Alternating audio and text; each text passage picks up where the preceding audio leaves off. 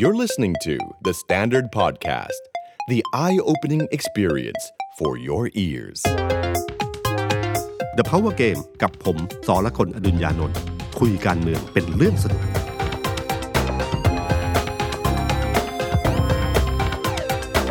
สวัสดีครับ ผมสอละคนอดุญญานนท์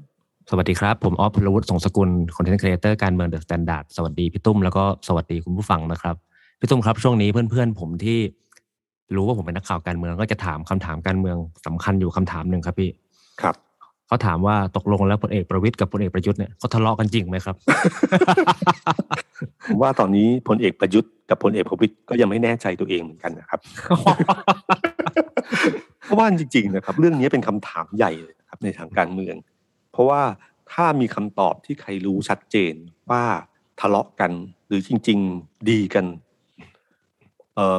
การมองการเมืองจะต่างไปเลยนะครับอืมคือมองเคมันจะคนละเรื่องกันเลยกับที่ที่ที่เห็นอยู่ในวันนี้ เพราะว่าจริงๆเนี่ยเอ่ออย่าลืมนะครับพลเอกประวิตยเนี่ยพูดชัดเจนมากเลยวันที่ไปอยุธยา ที่บอกว่าจำเอาไว้นะ ให้ตายจากกันสามปอถึงจะเลิกรักกันโอ้โหเป็นคำพูดที่มีน้ำหนักมากนะครับ พูดย้ำว่าถึงจะตายต้องตายจากกันถึงจะเลิกรักกัน ก็แปลว่าไม่มีทางแตกแน่นอน หรือต้องมีคนใดแต่แม้ว่าคนหนึ่งตายครับเออถ้าตีความอย่างนี้นะมันก็เป็นอีกแบบหนึ่งครับ จริงๆก็คือว่าถ้าพูดน้ำหนักขนาดนี้แล้วเนี่ย มันน่าจะเชื่อกันแล้วใช่ไหมครับ มันน่าจะจบนะ จบครับข่าวไม่ควรจะมีคำถามที่ออฟจะต้องตอบคำถามนี้เลย แต่ปรากฏว่าคำถามก็ยังดำรงอยู่ และคนก็ไม่แน่ใจ เพราะว่าท่าทีของคนที่อยู่รอบรอบของทั้งสองฝ่ายเนี่ย เหมือนกับว่า ทั้งคู่เองก็ไม่ได้รักกันขนาดนั้นอืมเหมือนกับมีท่าทีที่ไม่พอใจต่อกันตั้งแต่การปลดคุณธรรมนัฐออกจากรัฐมนตรีนะฮะครับ เพราะว่าจริง ๆแล้วนะครับ เพราะว่าตอนนี้เนะครับเอ่อสสหรือนักการเมืองแต่ละพักไม่ใช่แค่พักพลังประชารัฐนะครับ ทุกพักก็สงสัยเหมือนกัน และทุกพักทำเหมือนกันหมดก็คือลงพื้นที่ครับลงพื้นที่แบบนี้เนี่ย คนในแวดวงการเมืองก็อ่านกันออกครับว่า ชักเสียวแล้วล่ะ ว่าจะยุบครับสภาหรือเปล่าใช่ไหมครับ เพราะว่าจริง ๆ แล้วเนี่ยมันยังไม่ถึงเวลามันอีกตั้งนานนะครับ ถ้าโดยเสียงสสในสภาโดยรวมแล้วเนี่ยไม่น่าจะมีปัญหาอะไร แต่เพราะปัญหาความขัดแย้งภายในพรรคพลังประชารัฐเนี่ยทำให้สสทุกคนน่ะไม่แน่ใจ เพราะประวัติศาสตร์การเมืองมันชัดเจนนะครับว่าถ้าพรรคแกนนำเนี่ยนะครับ มีปัญหาภายในเมื่อไหร่ วันนั้นน่ะ นับถอยหลังทันทีครับแล้วก็ แม้ว่าจะเป็นพี่น้องสามปออยู่ด้วยกันมานานรักกันขนาดไหนพูดจากันยังไงก็ตามทีที่บอกว่ายังไงเอ่อให้ตายจากกันสามปอถึงจะเลิกรักกัน แต่พอเห็นมูฟของแต่ละฝ่ายแล้วเนี่ยทุกคนก็เริ่มไม่แน่ใจ ผมอย่างเช่นผมผมเริ่มดูตั้งแต่วันที่พลเอกประวิตยเนี่ยครับแต่งตั้งคุณพลเอกวิทย์ขึ้นมาเป็นประธานยุทธศาสตร์พรรคเนี่ย เราก็เริ่มเห็นแล้วว่า เอ๊ะ มันมีอะไรแปลกๆแล้ว ถ้าใครได้อ่านที่คุณนัทวุฒิ ใส่เกลือเขียนนะไม่รู้ว่าตั้งใจเสียมหรือเปล่านะ แต่ก็บอกว่าเหตุผลที่ตั้งพลเอกวิทย์ขึ้นมาเป็นประธานยุทธศาสตร์เนี่ย เพราะว่ามีข่าวว่าจะมีคนเสนอชื่อพลเอกประยุทธ์เข้ามาในที่ประชุมเป็นประธานยุทธศาสตร์ คือถ้าสมมติว่าจริงนะครับ สมมติว่าวันนั้นคุณสมศักดิ์เทพสุทิน ซึ่งมีข่าวว่าจะได้เกิดมีการแต่งตั้งเป็นประธานยุทธศาสตร์พรรคใช่ไหมครับครับตั้งแต่การเลือกตั้งพรรคเมื่อประมาณมิถุนาเอ่อที่ผ่านมา ถ้าสมมติคุณสมศักดิ์ ยกมือขึ้นแล้วก็เสนอว่าเขาขอสละสิทธิ์และคิดว่าเพื่อแก้ปัญหาความห่างกันระหว่างรัฐบาลกับพรรคเสนอให้พลเอกประยุทธ์มาเป็นเนี่ยนะครับ ถ้าถ้าเสนอก่อนแล้วพลเอกประวิตยปฏิเสธ ก็ลำบากใจนะใช่ไหมครับ คือฉันพอตัดก่อนประชุมเนี่ยถึงตั้งพลเอกวิทย์ขึ้นมา สมมุติว่านี่คือสมมติฐานของคุณนัทวุฒิเป็นความจริง นี่ก็คือการตัดเกม ไม่ให้มีการเสนอชื่อแต่งตั้งเลย แต่งตั้งเลยปั๊บก็ไม่มีชื่อของพลเอกประยุทธ์ขึ้นมาเป็นประธานยุทธศาสตร์พรรคก็เป็นการตัดเกมอีกข้อที่หนึ่งเลยนะครับ แล้วหลังจากที่การตั้งพลเอกวิทย์เรียบร้อยเนี่ยนะครับ ก็มีการประลองกำลังกัน ทั้งคู่บอกว่าไม่ใช่ประลองกำลัง แต่เป็นการที่ช่วยกันทำงานครับแต่คอการเมืองทุกคนแม้แต่ในสสพักพลังประชารัฐก็อ่านคล้าย ๆกัน ว่านี่คือการประลองกำลัง คราวนี้ก็เป็นที่อึดอัดมากว่าจะเลือกจะยืนอยู่ฝั่งไหนครับให้ผู้ใหญ่เห็นหน้าดีนะครับอืมแต่สุดท้ายแล้วเนี่ยนะครับ การที่พลเอกประยุทธ์ไปเพชรบุรีพลเอกประวิตยไปอยุธยาครับผลก็ปรากฏว่าถ้านับจำนวนสสพลเอกประวิตยชนะขาดเลยครับห้าสิบใช่ไหมประมาณห้าสิบกว่าคครันบต่อเก้าคนใช่ไหมเก้ารับคนครับ ถ้าดูนับจำนวนสสก็คือชนะขาดลอยนะครับครับ แต่ที่ตามมาก็คือการให้สัมภาษณ์ของแกนนำทั้งสองฝ่าย คนหนึ่งเนี่ยคือคุณสุชาติชมกลิน ซึ่งครับไปกับพลเอกประยุทธ์นายกรัฐมนตรี กับอีกคนหนึ่งคือสสวิรัตนะฮะรัตนเศรษฐ์นะครับ ก็ให้สัมภาษณ์เอ่อเขาคนเนี้ยเป็นแกนนำที่ระดมสสไปรับพลเอกประวิตยครับก็เริ่มมีการให้สัมภาษณ์กัน สัมภาษณ์เนี่ย คือ ถ้าใครได้ฟังรายการเจาะลึกทั่วไทยที่พี่ดนัยเป็นผู้ดำเนินรายการนะครับครับพี่ดนัยจะจะให้จะเชิญนักการเมืองที่มีข่าวเนี่ยมาสัมภาษณ์เป็นประจำทุกเช้า พอวันก่อนหน้าที่จะไปอยุธยาและเพชรบุรีนะครับเขาก็เชิญคุณวิรัตออกมา ให้สัมภาษณ์เอ้ยคุณสุชาติมาก่อน คุณสุชาติก็เล่าต่างๆ ว่าไม่มีปัญหาไม่ได้เป็นการประลองอำนาจอะไรต่างๆเนี่ยครับ แล้วก็เอ่อหลังจากวันนั้นเนี่ยวันที่ 23 จะมีการประชุมสสที่สภา ครับคุณคุณดนัยก็ถามว่า เออตกลงจะไปหรือเปล่า คุณสุชาติบอกว่าผมเพิ่งรู้พร้อมสื่อเอง คุณคิดดูนะครับ คนเป็นรัฐมนตรีคนแกนนำพรรคยังไม่รู้ว่ามีการประชุมครั้งนี้ ในขณะที่คุณวิรัตให้สัมภาษณ์ไปแล้วว่าจะมีประชุมวันที่23ครับมันก็แปลงๆตั้งแต่วันนั้นแล้ว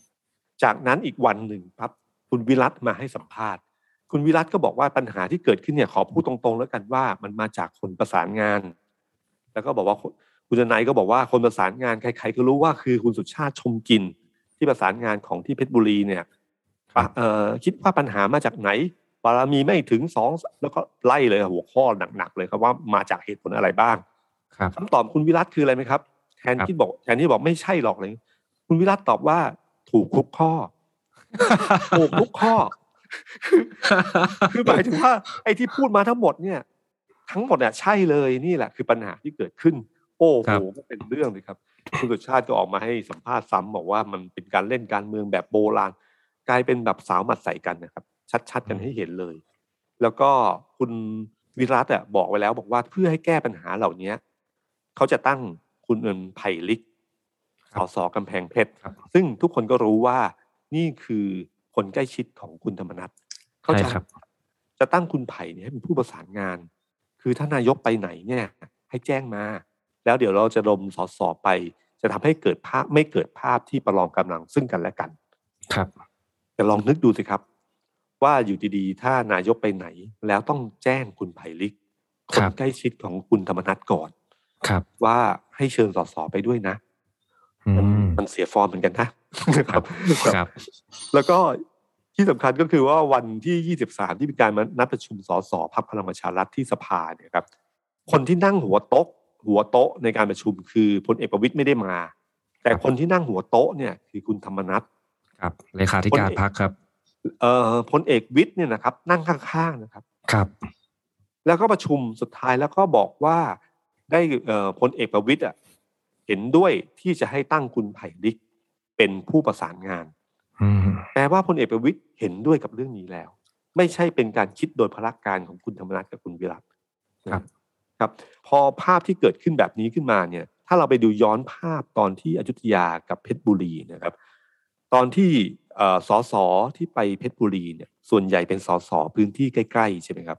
ครับแล้วก็มีสสราชบุรี กาญจนบุรี แต่ที่ผมชอบที่สุดคือคุณปรินาครับครับคุณปรินาเนี่ยไปรับพลเอกประวิตยครับใช่ไหมครับใช่ครับแต่ให้คุณพ่อคือคุณทวีไกรคุปไปรับพลเอกประยุทธ์ครับผมว่า ผมว่านี่เป็นความเก่าเกมมากเลยนะครับไม่ให้บัวไม่ช้ำน้ำไม่ขุ่นนะครับ แล้วก็ครับทั้งคู่ก็อยู่ในภาพในจอภาพของของทั้งพลเอกประวิตยและพลเอกประยุทธ์เหมือนเหมือนกันนะครับฉะนั้นภาพในการเมืองเขาก็เลยมองว่าจริงๆเนี่ยพลเอกประวิตยเนี่ยเหมือนต้องการกระชับอำนาจนะอืมคือกระชับอำนาจทั้งเรื่องของการที่ที่บอกแล้วว่าไม่มีกวนนะ ทุกคนมาที่นี่พร้อมจ่ายคนเดียวนะครับ แล้วก็ตั้งพลเอกวิทย์ขึ้นมาเป็นประธานยุทธศาสตร์ ซึ่งพลเอกวิทย์เนี่ยก็ใกล้ชิดกับคุณธรรมนัฐแสดงให้เห็นว่าจริงๆแล้วยังไว้ใจอยู่นะครับ แล้วก็สุดท้ายแล้ว แม้แต่การให้เป็นประธานที่ประชุม ก็ให้คุณธรรมนัฐเป็นประธานที่ประชุมครับตั้งคนประสานงานเรื่องนี้กับเอ่อนายกรัฐมนตรีก็ตั้งคุณไผ่ลิก ซึ่งเป็นคนใกล้ชิดของคุณธรรมนัฐเป็นครับที่เอ่อเป็นเป็นผู้ประสานงานมันแสดงให้เห็นเลยว่าเอ้ยมันมีการกระชับอำนาจมากขึ้น แล้วก็ชับอยู่ในกลุ่มเดียวด้วยนะครับเอ่อในขณะเดียวกันเนี่ยภาพของพ ลเอกประยุทธ์เนี่ยทุกคนก็รู้ว่าจะใช้วิธีการตั้งรัฐมนตรีแต่ละคนเนี่ยให้เหมือนกับเป็นคนที่จะดูดสสเข้ามา แล้วเขาก็จะได้บริหารผ่านกลุ่มสออกลุ่มรัฐมนตรีเหล่านี้ เพื่อลิงก์ไปถึงสสและเช็คกำลังอำนาจกันได้นะครับคนที่เป็นหลักก็คือคุณสุชาติชมกินคุณสมศักดิ์เทพสุทินนะฮะแต่พอมาเกิดเหตุครั้งนี้ขึ้นมาเนี่ยอย่างเช่นพอเราไปพูดถึงว่าพอถึง เคสที่ไปสุโขทัยล่าสุดเนี่ยครับครับคุณสมศักดิ์มาต้อนรับเนี่ยมีสสมาประมาณยี่สิบสามสิบคนนะครับ แต่สสที่เข้ามาทั้งหมดเนี่ย เราจะตีความไม่ได้เลยว่ามาจากสามมิตรหรือเปล่าอืมคือถ้าบอกว่าเช็คชื่อแล้วบอกว่าทั้งหมดเนี่ยมาจากบารมีคุณสมศักดิ์อะเริ่มไม่แน่ใจแล้วนะว่าใช่หรือเปล่าเพราะว่าคุณไผ่ลิกไปด้วยอืมแล้วถ้าย้อนข่าวเก่าก็คือคุณไผ่ลิกเป็นผู้ประสานงานครับนะครับฉะนั้นเราก็ไม่รู้ว่าสสเนี่ยมาจากพัก หรือมาจากกลุ่มสามมิตรภาพมันก็ออกเบลอๆใช่ไหมครับ ผมว่าภาพเบลอๆอย่างเงี้ยเป็นประโยชน์กับพลเอกประวิตยมากกว่า เพราะว่าทำให้เหมือนกับว่าเป็นบารมีของพรรคที่ทำให้สสมา แล้วจะเช็คชื่อก็เช็คชื่อกันไม่สะดวกครับผมว่าพยลองพยายามไล่ดูว่าคือเนื่องจากกลุ่มกวนทางการเมืองณวันนี้เนยครับ เป็นกลุ่มกวนทางการเมืองที่มันไม่ชัดเจนว่าใครอยู่ฝั่งไหน เราไม่สามารถบอกได้เลยนะครับว่า สสคนนี้ขึ้นอยู่กับใคร ใช่ไหมครับ เพราะสสทุกคนเนี่ย มันพร้อมพลิกไปซ้ายไปขวาได้ตลอดใช่ไหมครับครับครับ คุณศิระเจนจาคะเนี่ยนะครับ ก็จะเป็นคนหนึ่งที่สามารถจะไปทุกกลุ่มได้เหมือนกัน อย่างเช่น อย่างครับตัวอย่างอันนี้นะครับ ผมลองไล่ชื่อดูอย่างนี้ครับผมลองไล่ชื่อดูว่า ตอนที่มีข้อมูลชัดๆและมีรายชื่อของกลุ่มสามมิตรเนี่ยมีสองช่วงเวลา ช่วงเวลาที่หนึ่งคือถ้าจำได้ว่าหลังเลือกตั้งเนี่ยครับอยู่ดีๆ ระหว่างที่กำลังฟอร์มคอรมออยู่นะครับ ก็อยู่ดีๆ ก็มีการเข้าชื่อกัน ขับไล่คุณสนธิรัตน์ออกจากเลขาธิการพรรคครับครับช่วงนั้นจำได้ข่าวใหญ่จำได้ไหมครับ มันมีแล้วคนที่นั่งเป็นหัวโต๊ะ คือคุณสมศักดิ์กับคุณสุริยะครับ แล้วก็บอกว่ากลุ่มสามมิตรเอ่อลงชื่อกัน จะขับไล่คุณสนธิรัตน์ออกจากเลขาธิการพรรคครับนะฮะเอ่อ แล้วก็รายชื่อ 31 คนที่ลงชื่อทั้งหมดมีอยู่ 31 คนนะฮะผมดูรายชื่อ 31 คนนี้ก่อนปึ้งไว้ก่อน ครั้งที่สองก็คือเมื่อครั้งที่เปลี่ยนตัวจะเปลี่ยนตัวจากคุณอุตตมะมาเป็นพลเอกประวิตยครับคุณสมศักดิ์กับคุณสุริยะก็ระดมสสเพื่อเข้าไปพบกับพลเอกประวิตย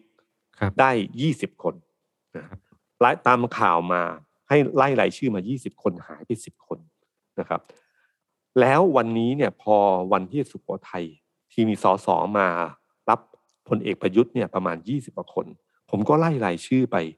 ปรากฏปรากฏว่ามีคนหลุดรายชื่อเยอะเลยนะครับ อย่างเช่นเอ่ออย่างเช่นสสตากสองคนสสลำปาง หรือแม้แต่คุณไผ่ลิกเองก็ตามที กลุ่มเหล่านี้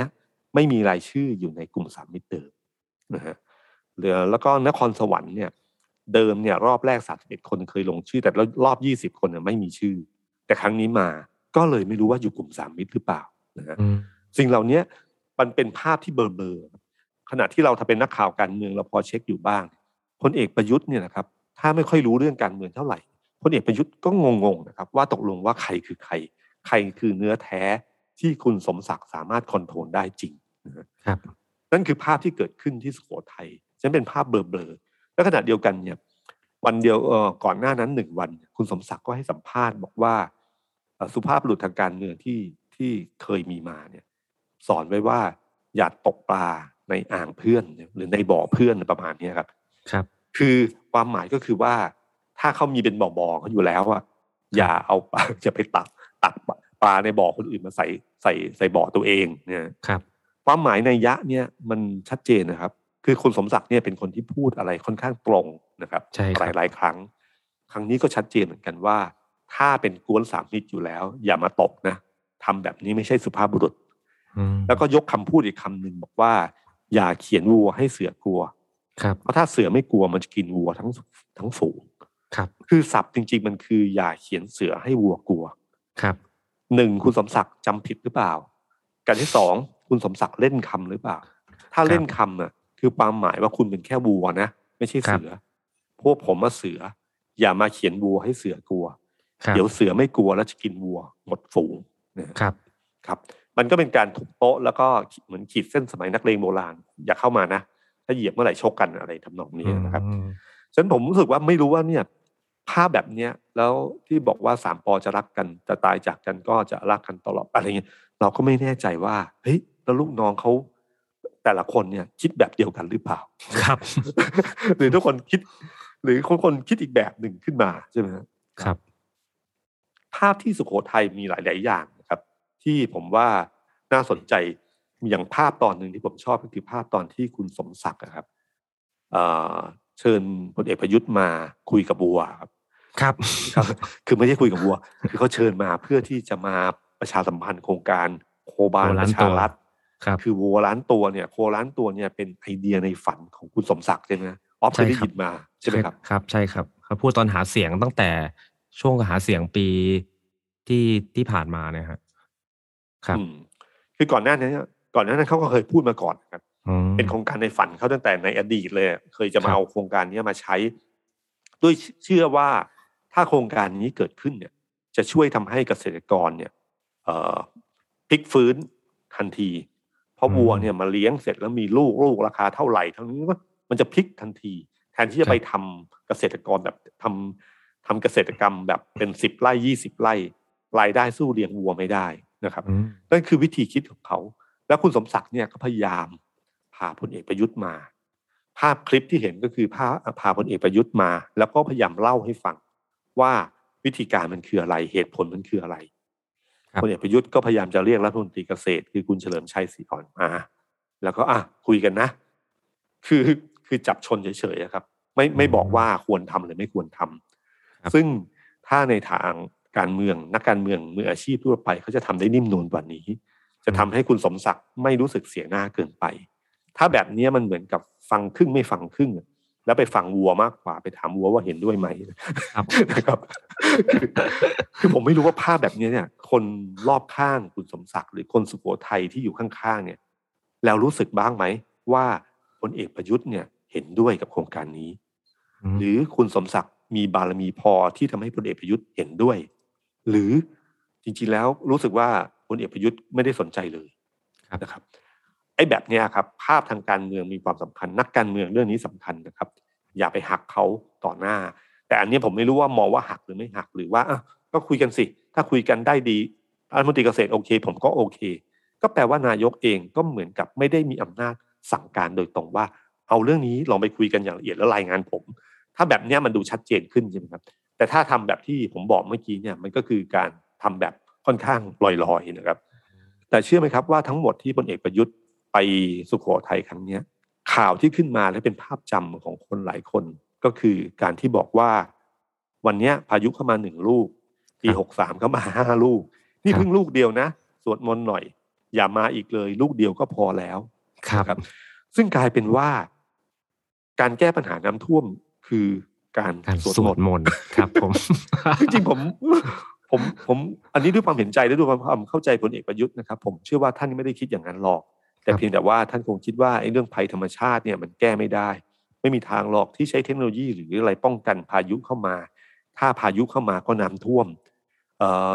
สังเกตนะครับว่าตอนที่นั่งรถไปเยี่ยมชาวบ้านพลเอกประยุทธ์ก็พูดคำประมาณนี้เลย มันเป็นอืมภัยครับธรรมชาตินะครับ มีปัญหาก็แก้เดี๋ยกัวนก็ผ่านไป แล้วก็ผ่านไป ซึ่งขณะที่คนที่มีความทุกข์เนี่ย ผมรู้สึกว่าคำพูดนี้ก็ไม่ค่อยจะเหมาะเท่าไหร่ ใช่เพราะครับเหมือนใช่ไหมครับ เราใช่ครับรู้สึกว่าเราต้องการความช่วยเหลือจากรัฐบาลเราเดือดร้อนอยู่นะครับ จะมาบอกเราว่าเออเป็นภัยธรรมชาติให้ทำใจเถอะครัแล้วบก็ยังบอกด้วยนะ ต่อไปให้ปลูกบ้านสองชั้นใช่ไหมต้องโบกบ้านแบบสูงสูงๆแล้วก็อ่าอาจจะหาที่อื่นอยู่ ครับให้ครับคิด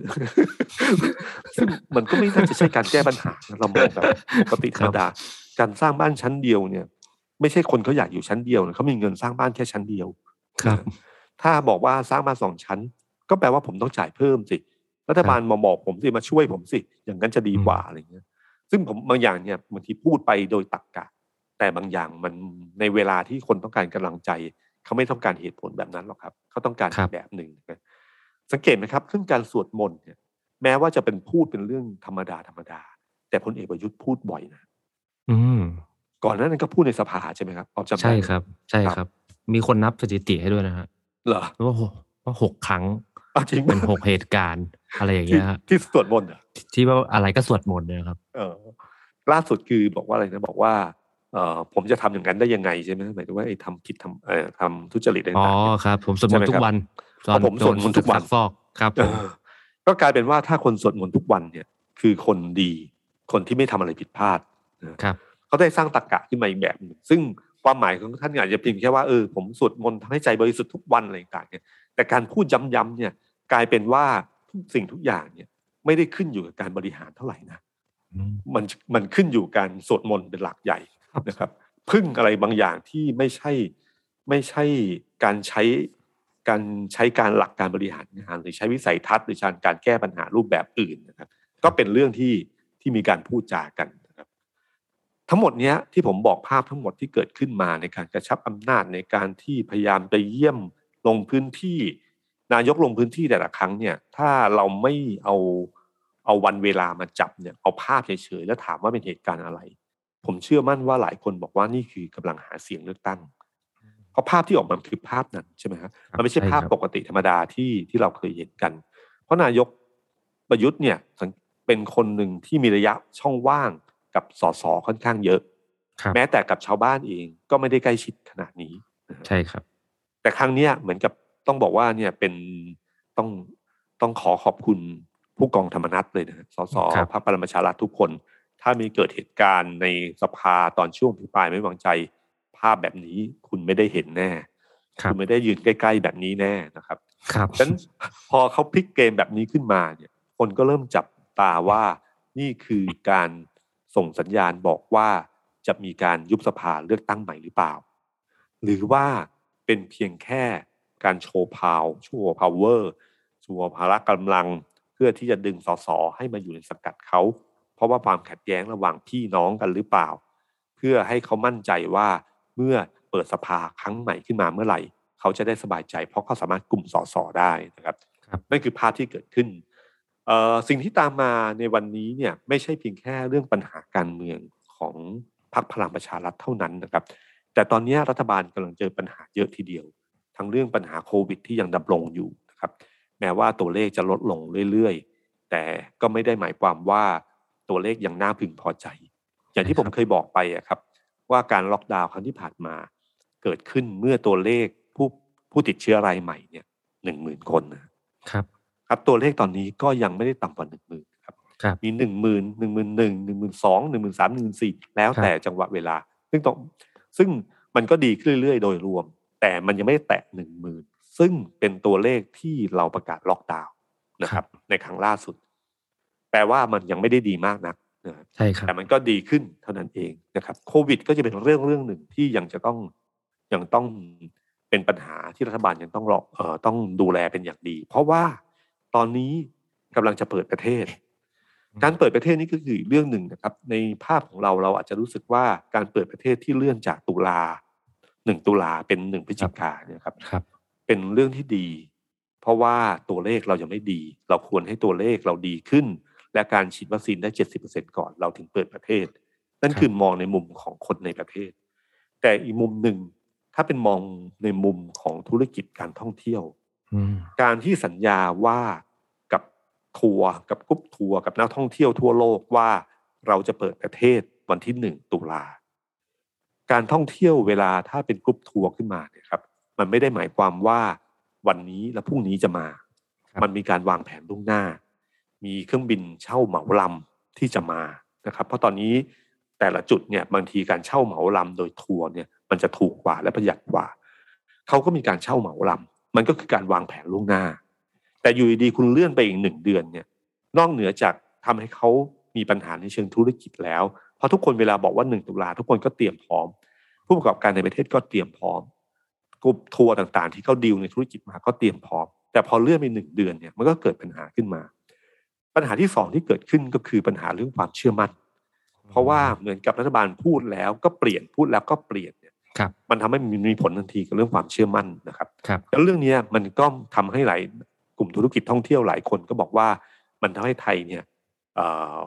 ไฮซีซั่นที่เราฝันว่าจะมีนักท่องเที่ยวเข้ามาค่อนข้างเยอะเนี่ยจะมีปัญหาหรือเปล่า พอคุณขยับเวลาไปอีกหนึ่งเดือนนะครับอืมนี่คือปัญหาที่เกิดขึ้นในเรื่องของโควิด เรื่องเศรษฐกิจ เรื่องการเปิดประเทศที่เกิดขึ้น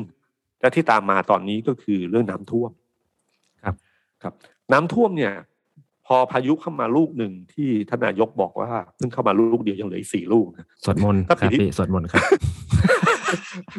ตอนเนี้ยนอกเหนือที่เหมือนกับรณรงค์ให้ทุกคนสวดมนต์เช้าเย็นแล้วนะครับ เพื่อครับไม่ให้นะไม่ให้พายุเข้ามาเนี่ยนะแต่สิ่งที่ตามมาตอนนี้ที่เห็นชัดแน่นอนก็คือเพียงแค่ลูกเดียวเนี่ยน้ำมันก็หนักแล้วนะครับครับ น้ำมันทำให้วันเนี้ยผมมีคนถามผมสามสี่คนแล้วครับว่าพี่คิดว่าจะน้ำน้ำจะท่วมหรือเปล่าอืมความกังวลมันเกิดนะครับ ทั้งคนกรุงเทพนนทบุรีปทุมธานี ปริมณฑลรอบๆกรุงเทพเนี่ยครับครับคือคนต่างจังหวัดเนี่ย ภาคเหนือต่างๆเนี่ยเจอไปเรียบร้อยแล้ว แต่อืมตอนเนี้ยทุกคนกลัวว่าภาพที่มันตามมาแล้วมันที่มันหลอกหลอนเราคือภาพของปีห้าสี่ใช่ครับ ทุกคนเสียวว่ามันจะเกิดขึ้นอีกหรือเปล่าครับ ถ้ามีน้ำท่วมใหญ่เกิดขึ้นอีกครั้งหนึ่งไม่ต้องเท่าปีห้าสี่หรอกครับ สักครึ่งหนึ่งของปีห้าสี่เนี่ยนะครับ หรือสักเจ็ดสิบเปอร์เซ็นของปีห้าสี่เนี่ย ผมว่าเศรษฐกิจจะพังซ้ำอีกรอบหนึ่ง มันจะหนักหนาสาหัสโถมทับเข้ามากับเรื่องโควิด เรื่องเศรษฐกิจที่เรามีปัญหา นักท่องเที่ยวที่จะมา ทั้งหลายถ้าเจอน้ำท่วมอีกระลอกหนึ่งนักท่องเที่ยวจะหายไปทันที ถ้าหมายถึงว่าเออหมายถึงว่าจอดพวกกรุงเทพพวกอะไรต่างๆเนี่ยจะมาหายไปทันทีนะครับฉะนั้นนี่คือเรื่องหนึ่งที่ที่ผมว่าเป็นสิ่งที่รัฐบาลจะต้องเผชิญ แล้วก็ต้องแก้ปัญหา แล้วมันจะทำไปนำไปสู่อารมณ์ ความรู้สึก เพราะเวลาที่เกิดมรสุมหนักๆแบบนี้ ไม่ว่าจะเรื่องโควิด เรื่องอะไรก็ตามทีเนี่ย ต่อให้แก้ปัญหาดียังไงก็ตามที แต่มันมีความผิดพลาดที่เกิดขึ้น มันมีความทุกข์ที่เกิดขึ้น อารมณ์มันจะทับถมไปเรื่อยๆ ซึ่งสิ่งเหล่านี้มันเห็นชัดเจนจากอะไรนะครับ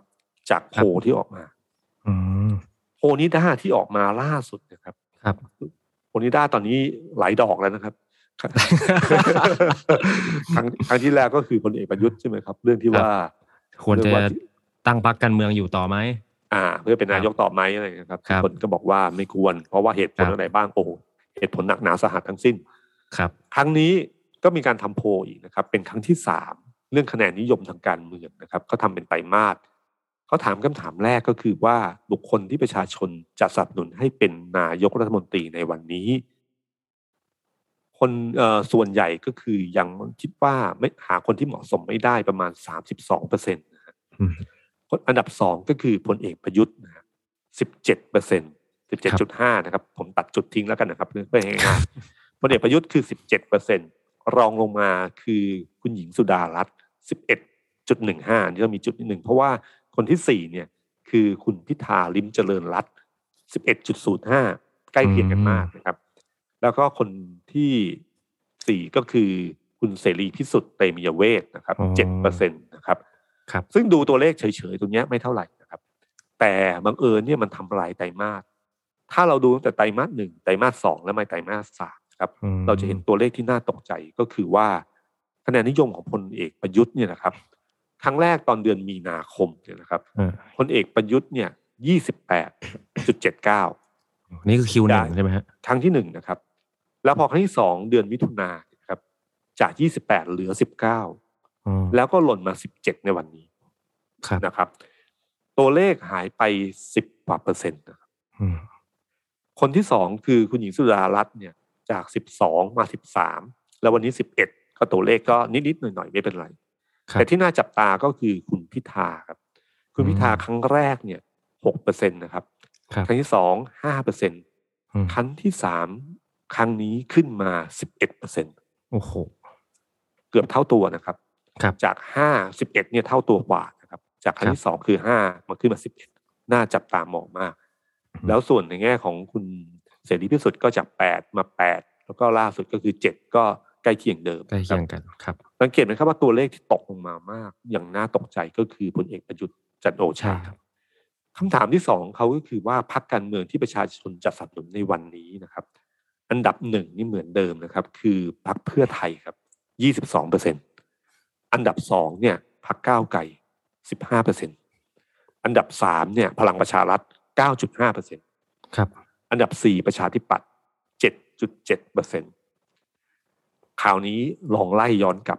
ว่าจากครั้งที่หนึ่งให้สองให้สามเป็นไง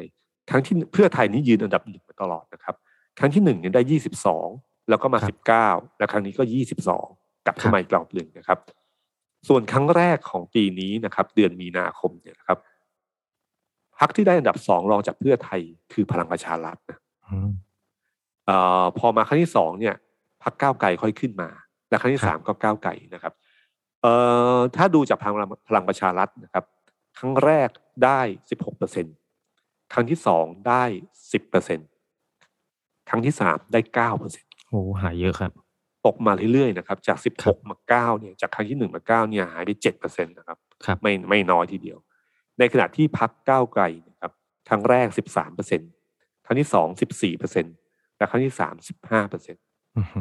ตัวเลขมันไต่ระดับขึ้นมาเรื่อยๆนะครับถ้าเอาตัวเลขของบุคคลมาจับกับตัวเลขของพรรคเราจะเห็นว่าก้าวไกลและคุณพิธา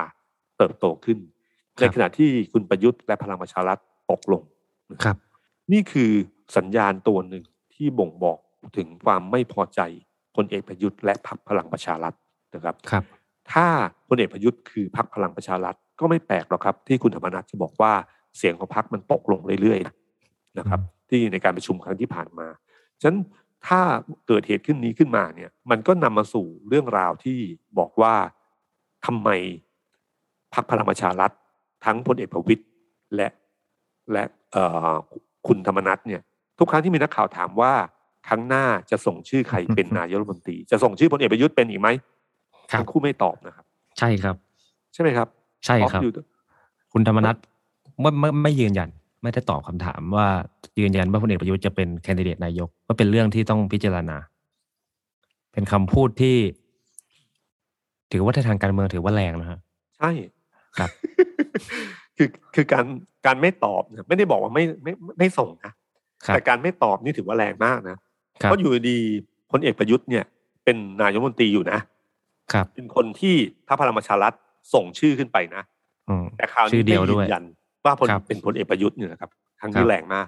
ใช่โพลนิด้าสองครั้งที่ออกมาเนี่ยครับครั้งแรกที่พูดถึงว่าพลเอกประยุทธ์จะเป็นนายกต่อไปหรือเปล่าเนี่ยว่าว่างไงบ้างกับครั้งนี้เนี่ย มันมีผลสะเทือนทางการเมืองค่อนข้างสูงนะครับครับฉะนั้นพอเรื่องนี้เกิดขึ้นมาแล้วเนี่ย ผ่านไปหนึ่งเรื่อง แต่อีกเรื่องหนึ่งที่ตามมา อยู่ดีๆ เรื่องนี้ก็เกิดขึ้นมาทันทีครับ เหมือนจะย้ำเตือนเหมือนกับเหมือนจะตอกย้ำขึ้นมาอีกครั้งหนึ่งก็คืออยู่ดีๆคุณสุทินคลังแสง ก็พูดประเด็นเรื่องรัฐธรรมนูญขึ้นมาข้อหนึ่งเรื่องของนายกที่ให้มีวาระได้แค่แปดปี คือใครครับคนใดคนหนึ่งเป็นนายกเนี่ยครับรัฐธรรมนูญปี 60กำหนดเลยนะครับ บอกว่าจะดำรงตำแหน่งได้เพียงแค่ 6 ปีได้ได้ 8 ปี 8 ปีนี่จะเป็น 4 ปีแล้วคนอื่นมาสลับอะไรก็ตามทีแต่รวมแล้วต้องอยู่ได้แค่ 8 ปี เป็นนายกมากกว่านั้นไม่ได้ นะฮะครับ แล้วก็บอกว่าการนับอะต้องนับดูจากเจตนารมณ์รัฐธรรมนูญ ถ้าไม่ต้องการให้แปดปี เพราะว่าจะเหตุผลอะไรต่างๆ มากมาย มันถึงมีเหตุผลว่าไม่ควรจะแปดปีฉะนั้นพลเอกประยุทธ์เนี่ย เป็นนายกมาแล้วเจ็ดปีอืมถ้านับตามนายกตั้งแต่วันแรก ไม่ว่าสคือมันัยบพชคือนับคสชตามเจตนารมณ์รัฐธรรมนูญใช่ครับ ต้องนับตั้งแต่วันที่ประยุทธ์พลเอกประยุทธ์เข้ามาเป็นนายเป็นกนายก ไม่ว่าจะคือมาจากการเลือกตั้ง หรือจากคอสครับชก็ตามทีครับ เพราะฉะนั้นเนี่ยจะครบแปดปีในวันที่ยี่สิบสี่สิงหาคมปีสองพันห้าร้อยหกสิบห้าใช่คถ้านัรับบตามที่คุณสุติตีความว่ายึดตามเจตนารมณ์รัฐธรรมนูญเป็นหลักนะฮะครับ คือคราวเนี้ยมันอยู่ที่ว่าการตีความมัน มันตีความได้สามแบบครับ คือคือเนื่องจากรัฐธรรมนูญเราเนี่ยกฎหมายเราเนี่ยนักกฎหมายตีความได้เยอะอยู่แล้ว เราก็รู้อยู่ใช่ไหมครับ ครับ มันเรื่องนี้อาจารย์ปิยบุตรรู้ดี นะครับครับว่าเป็นอาจารย์กฎหมายที่ดีคิดว่าตีความแม่นยำมากปรากฏตีความไม่ตรงกับสารรัฐธรรมนูญเลยครับ ก็ตีความได้สามอย่างครับหนึ่งครับคือตีความว่านับตั้งแต่วันที่เป็นนายกรัฐมนตรี ก็คือพลเอกประยุทธ์จะต้องจบภายในสิงหาคม 24 สิงหาคมปีหน้าครับ อันที่สองปีหกห้าครับครับ ถ้าตีความแบบที่อาจารย์พนัททัศนียานนท์นะอดีตครับคณะบดีนิติศาสตร์มหาวิทยาลัยธรรมศาสตร์ ซึ่งครับจริงๆอา จารย์พนัทเองก็ถือว่าค่อนข้างเอ็นเอียงไปทางเพื่อไทยนะฮะครับ อาจารย์พนัทนะครับ ตีความบอกว่ากฎหมายใช้ย้อนหลังไม่ได้ ถ้ามีปี 60 ออกมายังไง นับย้อนหลังไม่ได้ ในมุมของอาจารย์พนัทคือต้องนับตั้งแต่รัฐธรรมนูญมีผลก็คือปี 60ครับนั้นพลเอกประยุทธ์เนี่ยครับมากที่สุดก็คือประมาณปี6หกเจ็ดครับ67ใช่ไหมเออประมาณปีครับ67ฉันจะต้องหมดปี 67 กับตีความอันที่สามถ้าตีความแบบที่พลเอกประยุทธ์ชอบที่สุด คือต้องตีความตั้งแต่เลือกตั้งอืมหกสองข่าวนี้ยาวเลยครับแปดปีไปนู่นเลยแล้วครับเจ็ดศูนย์นู่นแหละครับเจ็ดศูนย์เลย ซึ่งไม่รู้ว่าตีความยังไงแต่ประเด็นที่น่าสนใจที่ผมชอบ เพราะเออแต่ประเด็นที่น่าสนใจที่ผมอยากจะเอ่อผมผมคิดว่ามันมีความหมายอันหนึ่งก็คือ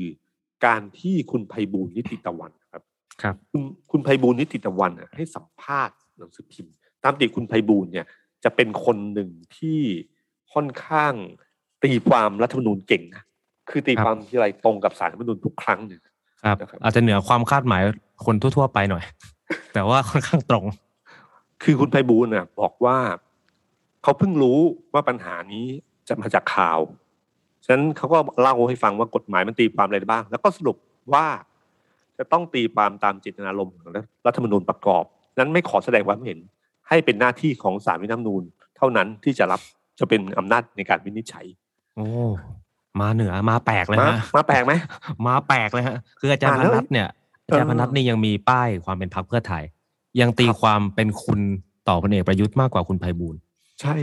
ครับ คืออาจารย์พนัทเนี่ยเป็นอดีตคณะบดีเอ่อคณะบดีนิติศาสตร์ธรรมศาสตร์เนี่ยครับเขาก็ตีความมีหลักมีเกณฑ์ของเขาอยู่นะครับครับ แต่คุณไพบูลย์ไม่ได้ตีความอะไรเลย บอกว่าครั้งนี้เป็นเรื่องของสารรัฐธรรมนูญอืม ซึ่งถ้าตามมติเนี่ย คุณไพบูลย์ก็ต้องบอกว่า เรื่องเนี้ยตีความย้อนหลังไม่ได้นะครับ จะอ้างว่าปี 60 หรือจะเริ่มปี 62 อะไรก็แบบหนึ่งนะครับครับแต่คราวนี้ขอไม่แสดงความเห็น การที่คุณไพบูลย์ขอไม่แสดงความเห็นก็เหมือนกับคุณธรรมนัฐและพลเอกประวิตยไม่แสดงความเห็นว่าจะเสนอชื่อใครเป็นนายกรัฐมนตรีคนต่อไปของพรรคพลังประชารัฐครับความหมายเดียวกันเลยครับอืมนะครับฉะนั้นผมผมว่าตอนเนี้ย เอ่อน่าจะมีปัญหาอยู่เหมือนกันว่าอยู่ดีๆ เรื่องที่ไม่ควรจะเป็นเรื่องคำว่าไม่ควรจะเป็นเรื่องก็คือว่า ถ้าเขาตีความก่อนหน้านี้เนี่ยต้องมีการพูดก่อนหน้านี้ครับแต่อยู่ดีๆ ก็หยิบยกประเด็นนี้ขึ้นมาในช่วงเวลาที่พักพลังประชารัฐกำลังมีปัญหาภายในนะระหว่างพลเอกประยุทธ์กับพลเอกประวิตยอยู่ดีๆประเด็นนี้ก็ขึ้นมาลอยขึ้นมาทันทีนะครับฉะนั้นผมว่าทั้งหมดเนี่ยมันไม่ใช่เหตุบังเอิญทั้งสิ้นอื มมันมีที่มาที่ไปของมัน มีจังหวะครับเวลาของมัน อุบัติเหตุการการเมืองเกิดขึ้นได้เสมอนะครับ เวลาที่คุณกำลังขาลงมากๆอะอยู่ดีอะไรก็ลอยลงมานะครับฉะนั้นเรื่องราวที่ปัญหาที่เกิดขึ้นที่รุมเร้าพลเอกประยุทธ์ทั้งหมดเนี่ยนะครับ ปัญหาหัวใจสำคัญอยู่ที่ความขัดแย้งภายในพักพลังประชารัฐครับที่ต้องเคลียร์ให้จบ เคลียร์ให้จบไม่ใช่เพียงแค่พี่น้องสองปอหรือสามปอ มาจับมือกัน แล้วบอกว่าไม่มีปัญหา มันแก้ไม่ได้ครับ ทุกคนไม่เชื่อ เพราะคลื่นใต้น้ำที่เกิดขึ้นเนี่ย มันมันชัดเจนว่ามันชัดมากปัญหนะครับ แล้วแน่นอนที่สุดความรู้สึกที่เชื่อว่ายังมีระแวงแคลงใจกันอยู่บ้างทำให้ตีความการเคลื่อนไหวของคนสนิทของแต่ละฝ่าย ว่า เอ๊ะกำลังทำอะไรกับเราอยู่หรือเปล่านะครับ เรื่องนี้มันถึงไม่จบง่ายๆนะครับอืมฉะนั้น ถ้าสมมติจะจบให้ได้คือต้องเคลียร์กันให้เรียบร้อยครับการเมืองเป็นเรื่องของอำนาจนะครับฉะนั้นต้องเคลียร์เรื่องอำนาจกันให้ชัดเจน ใครมีอำนาจแค่ไหน จะทำยังไง จะต้องดูแลวบริหารงานจะต้องไม่ข้ามหัวกันขนาดไหนนะครับฉะนั้นบางทีข่าวที่เรื่องจะตั้งคุณพีรพันธ์สาลีรัฐวิภาควิครับภาคนะครับครับ กับคุณสมศักดิ์เทพสุทินเข้ามาในพรรครัคบพลังประชารัฐเนี่ยนะครับ ก็อาจจะเป็นเหตุผลหนึ่ง ถ้าสมมติเป็นจริงก็คือว่าเจรจากันเรียบร้อย แล้วก็ประสานกันระหว่างสองฝ่ายให้อำนาจมันลงตัวมากขึ้นครับแต่หัวใจอันหนึ่งของเรื่องนี้ไม่ได้อยู่เพียงแค่ภายในพรรคพลังประชารัฐ แต่อยู่ที่ตำแหน่งเก้าอี้รัฐมนตรี ตอนนี้ยังมีที่ว่างอยู่สองที่นะครับ ใช่ครับผมสองที่นี้เนี่ยเป็นที่หมายปองของทุกคนดูนะครับครับและถ้าขยับเคลียร์อำนาจกันให้ชัดเจนว่าต่อไปสิ่งที่พรรคพลังประชารัฐ สามารถไปหาเสียงได้ รัฐมนตรีต้องช่วยดูแลให้มากกว่านี้ ถ้าเป็นอย่างนั้นขึ้นมาเนี่ยมันจะเคลียร์ได้ อย่าลืมนะครับว่าเก้าอี้สองเก้าอี้ที่ว่างอยู่เนี่ยนะครับ ถ้ามองในมุมของคุณประวิตยคนหนึ่งที่ออกก็คือคุณธรรมนัฐคนที่สองคือคุณนฤมลครับสองคนที่ออกเนี่ย วิธีการง่าย ๆ ก็คือว่าถ้าเป็นโควต้าคุณธรรมนัฐ ก็ต้องให้คุณธรรมนัฐเลือกใครไปแทนนะฮะเป็นเขาเป็นเลขาธิการพักไม่ได้เป็นรัฐมนตรีนี่ก็นั่นมากแล้วนะครับครับฉันต้องให้อำนาจของเขาเลือกคนคนขึ้นไปเป็นรัฐมนตรี ที่มีชื่อคุณไผ่ลิกขึ้นมาที่ผ่านมา ก็ด้วยเหตุผลนี้ หรือถ้ามองในมุมหนึ่งว่าถ้าเอาพลเอกวิทย์ขึ้นมานะครับพลเอกวิทย์เนี่ยเป็นประธานยุทธศาสตร์พักและต้องการให้ดูแลพักแทนคุณประวิทย์เนี่ย เขาก็ควรจะมีโอกาสที่เข้าเป็นรัฐมนตรี แทนในโควต้าของคุณนฤมลคือคุณนฤมลเนี่ยเป็นโควต้าพลเอกประวิตยร้อยเปอร์เซ็นอยู่แล้วนะครับเพราะเขาไม่มีฐานสสที่ไหนเลยนะคครับรับถ้าเอาพลเอกวิทย์เข้าไปเนี่ยสองคนนี้เข้าไปเนี่ยแล้วพลเอกประยุทธ์จะต้องยอมรับบ้างว่าต้องยอมเสียอะไรบางอย่างเหมือนกัน ไม่ใช่ได้หมด แล้วได้สิ่งเหล่านี้มาแล้วจัดเคลียร์อำนาจยังไง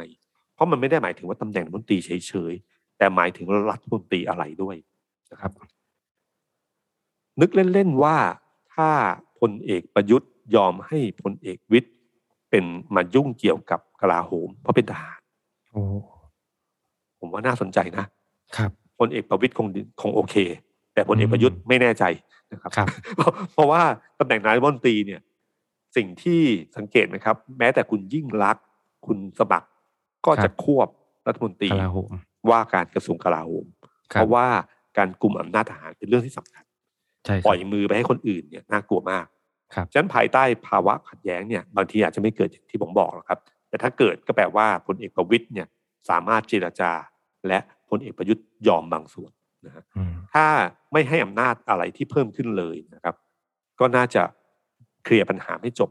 ถอนสลักระเบิดไม่ได้ ระเบิดเวลามันก็ยังดำรงอยู่ นะฮะฉะนั้นเรื่องนี้ต้องเกิดขึ้นให้เร็ว เพราะว่ามีเวลาแค่ 30 วันนะครับ ที่บอกว่า 30 วันอันตราย เพราะว่าวันที่หนึ่งพฤศจิกายนนี้นะครับ สภาจะเปิดแล้วครับนะครับ แม้จะอภิปรายไม่ไว้วางใจไม่ได้ไม่ได้เพราะครับเอ่อสมัยประชุมนี้จะเป็นสมัยประชุมเรื่องกฎหมายเป็นหลักใหญ่คแต่รับมีกฎหมายสำคัญหลายฉบับนะครับ ที่ใช่จะครับเข้าอย่างเช่นเรื่องพรกโรคติดต่อใช่ไหมครับ ใช่ครับเอ่อหรือเรื่องเงินเรื่องเกี่ยวเรื่องการเงินทั้งหลาย ถ้าเคลียร์ภายในไม่ได้นะครับ กฎหมายสำคัญเหล่านี้ มีโอกาสที่จะตกในสภาได้ เกมการเมืองในสภาได้โชว์ให้เห็นแล้ว ตอนพรบการศึกษาปิดสภาวันที่ผ่านมาลงมติไม่ได้ครับ ทั้งทั้งที่สสพักพลังประชารัฐก็เยอะอยู่นะ แต่มาไม่ครบ หรือบางคนไม่แสดงตัว ไม่รู้มีเกมการเมืองอะไรก็ไม่รู้ล่ะ แต่มันมีรหัสที่บอกว่าให้ระวังนะนะครับ พรบต่างๆ อาจจะปั้มหรือจะล้มได้นะครับ ถ้าเกิดเหตุนี้ขึ้นมา ดังนั้นถ้าสมมติว่าเคลียร์ปัญหาภายในพักพลังประชารัฐไม่ได้หนึ่งพฤศจิกายนนี้เนะครับ เปิดสภาเมื่อไหร่พลเอกประยุทธ์จะเดินทางเข้าไปสู่หนทางอันตราย สู่แดนสนธยาทันที เพราะว่าอำนาจสสทุกคนมีหนึ่งเสียงมีหนึ่งมือเท่ากันเสมอครับนะครับฉะนั้นเรื่องเนี้ยถ้าพรบพวกนี้ไม่ผ่าน ก็ต้องลาออก หรือไม่พลเอกประยุทธ์ก็ต้องยุบสภาใช่ครับ นะครับสามสิบวันเนี้ยจะต้องเคลียร์กันให้ได้ ถามว่าจะเคลียร์ยังไง ไม่มีใครรู้จริงๆครับต้องครับอยู่ที่สามปอคุยกันให้ชัดๆคุยกันให้ชัด และต้องเป็นเอกภาพมาก ๆนะครับ ไม่นั้นเคลียร์ปัญหาไม่จบนะฮะครับ จริง ๆ เรื่องเนี้ยผมนึกถึงนึกนึกถึงเรื่องหนึ่งเป็นเรื่องเล็ก ๆ อันหนึ่งตอนที่ไปสุโขทัยครับ ตอนไปสุโขทัยเนี่ยครับพลเอกประยุทธ์จะไปไหว้พระคือท่านชอบสวดมนต์ใช่ไหมฮะก็ครัก็บพาไปไหว้พระครับไปลไหว้งตามครบสูตรเลยฮะ ที่พาไปไหว้อันหนึ่งคือ ผมชอบก็คือหลวงพ่อสามพี่น้องอืมพอเห็นสามพี่น้องปั๊บเราจะนึกถึงภาพทางการอยู่ดีๆเราจะนึกถึงเรื่องการเมืองขึ้นมาทันทีลอยมาเลยฮะใช่ไหมครับ เราจะเห็นสามสามองค์มาเลยฮะองค์องค์ประวิตรองค์อนุพงศ์องค์ประยุทธ์องค์ประยุทธ์ขึ้นมาทันทีครับเลยนะก็แล้วเราจะนึกถึงหลวงพ่อสามพี่น้องปั๊บผมจะนึกถึงสามปอขึ้นมาทันทีครับ ตอนที่ไปไหว้เนี่ยคงไม่มีอะไรเขาเป็นหลวงพ่อที่ที่มีชื่อของของสุโขทัยนะครับ ครับ แต่ผมลองไปค้นประวัติดูเฮ้ยประวัติน่าสนใจนะประวัติยังขไงองครับท่านพี่น่าสนใจมากเลยครับ ก็คือหลวงพ่อสามพี่น้องเนี่ยครับ เดิมอยู่วัดโบสถ์เนี่ยคือเป็นวัดในวัดหนึ่งในสุโขทัยและเป็นวัดล้าง เจ้าเจ้าอาวาสวัดบ้านซ่านเนี่ย ก็ทราบว่ามีพระพุทธรูปเก่าแก่งดงามอยู่ที่วัดโบสถ์ก็เลยไปทำพิธีอัญเชิญ อยากอัญอัญเชิญพระรูปสามองค์เนี้ยมาที่วัดบ้านซ่านนะครับ เพื่อเขาบอกว่าเพื่อให้เป็นเพื่อนของไม่ให้เป็นพี่น้องอะไรเงี้ยให้อยู่กับหลวงพ่อหลวงพ่อขาวหรือไงครับ ที่อีกองค์หนึ่งนะครับ พิธีอัญเชิญเนี่ยครับก็ใช้วิธีการก็คือมีเครื่องเอ่อไหว้ต่างๆ แล้วก็ไปตั้งสารพระภูมิขึ้นมาใหม่อันหนึ่งครับแล้วตั้งจิตอธิษฐานว่าถ้าเอ่อหลวงพ่อสามพี่น้องเนี่ยยินดีที่จะไปอยู่ที่วัดบ้านซ่านเนี่ย ขอให้เครื่องไหว้ต่างๆ เนี่ยยังคงเดิมเหมือนเดิม และ สารพระภูมิที่ตั้งใหม่ ขอให้เอ็นไปทางทิศตะวันออก ทิศตะวันออกนี่คือบูรพาใช่ไหมเราก็นึกถึงบูรพาพยักขึ้นมาติตีความทางการเมืองมากเลยนะครับ พอตอนเช้าก็เอ็นไปทางทิศนั้นจริง ๆ นะครับ ก็เลยอัญเชิญมาอยู่ที่วัดบ้านสร้างนะครับ เวลาพระหรือหลวงพ่ออะไรต่างๆเนี่ยในทางนั้นก็จะมีตำนาน มีปฏิหารย์มีอะไรต่างๆขึ้นมาใช่ไหมครับครับ ก็มีการเล่าขานกันอยู่ว่า ท่านน่ะศักดิ์สิทธิ์มาก เคยมีโจรจะมาขโมย หลวงพ่อสามพี่น้อง